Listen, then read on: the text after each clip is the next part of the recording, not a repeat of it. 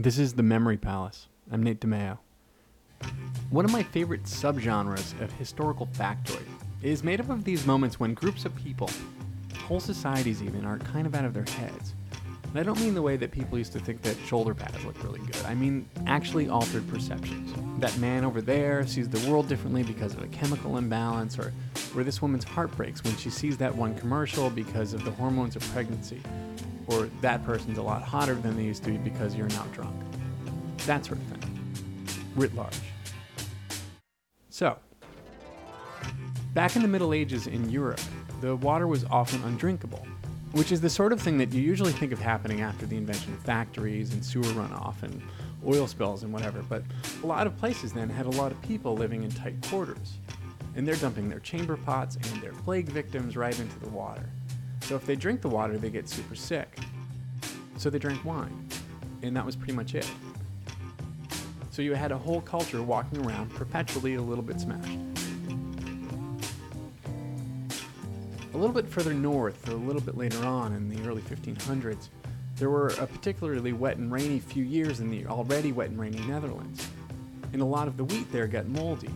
Now, this is when Hieronymus Bosch was making his incredible artistic leaps. He's the guy that painted the Garden of Earthly Delights. That's that religious allegorical painting that's really surreal. There's the half man, half fish creatures eating each other, and there's these little devils shoving sharp things into the hellbound orifices of sinners. Well, it turns out that that moldy rye wheat, which Dutch people used making their bread every day, was hallucinogenic. In Bosch, and basically the whole of the Netherlands were eating it and tripping. And so some art historians claim that Bosch's proto surrealism is owed in large part to psychedelic sandwiches. Finally, this guy at Rutgers did a study of 240 Italian women who died between 1200 and 1500 AD and he determined that about half of them had eating disorders. One of them was a young nun named Catherine Benincasa of Siena.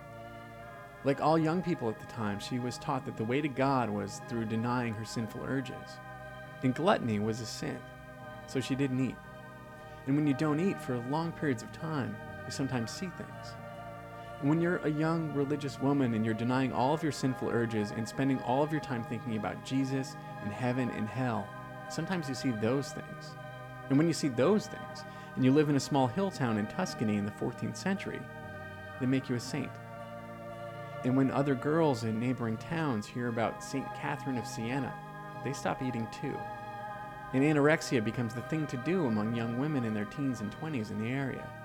And for that half of those 240 women, their eating disorders worked out the way they wanted them to. They were also proclaimed holy by the Catholic Church, just like that cool girl named Catherine.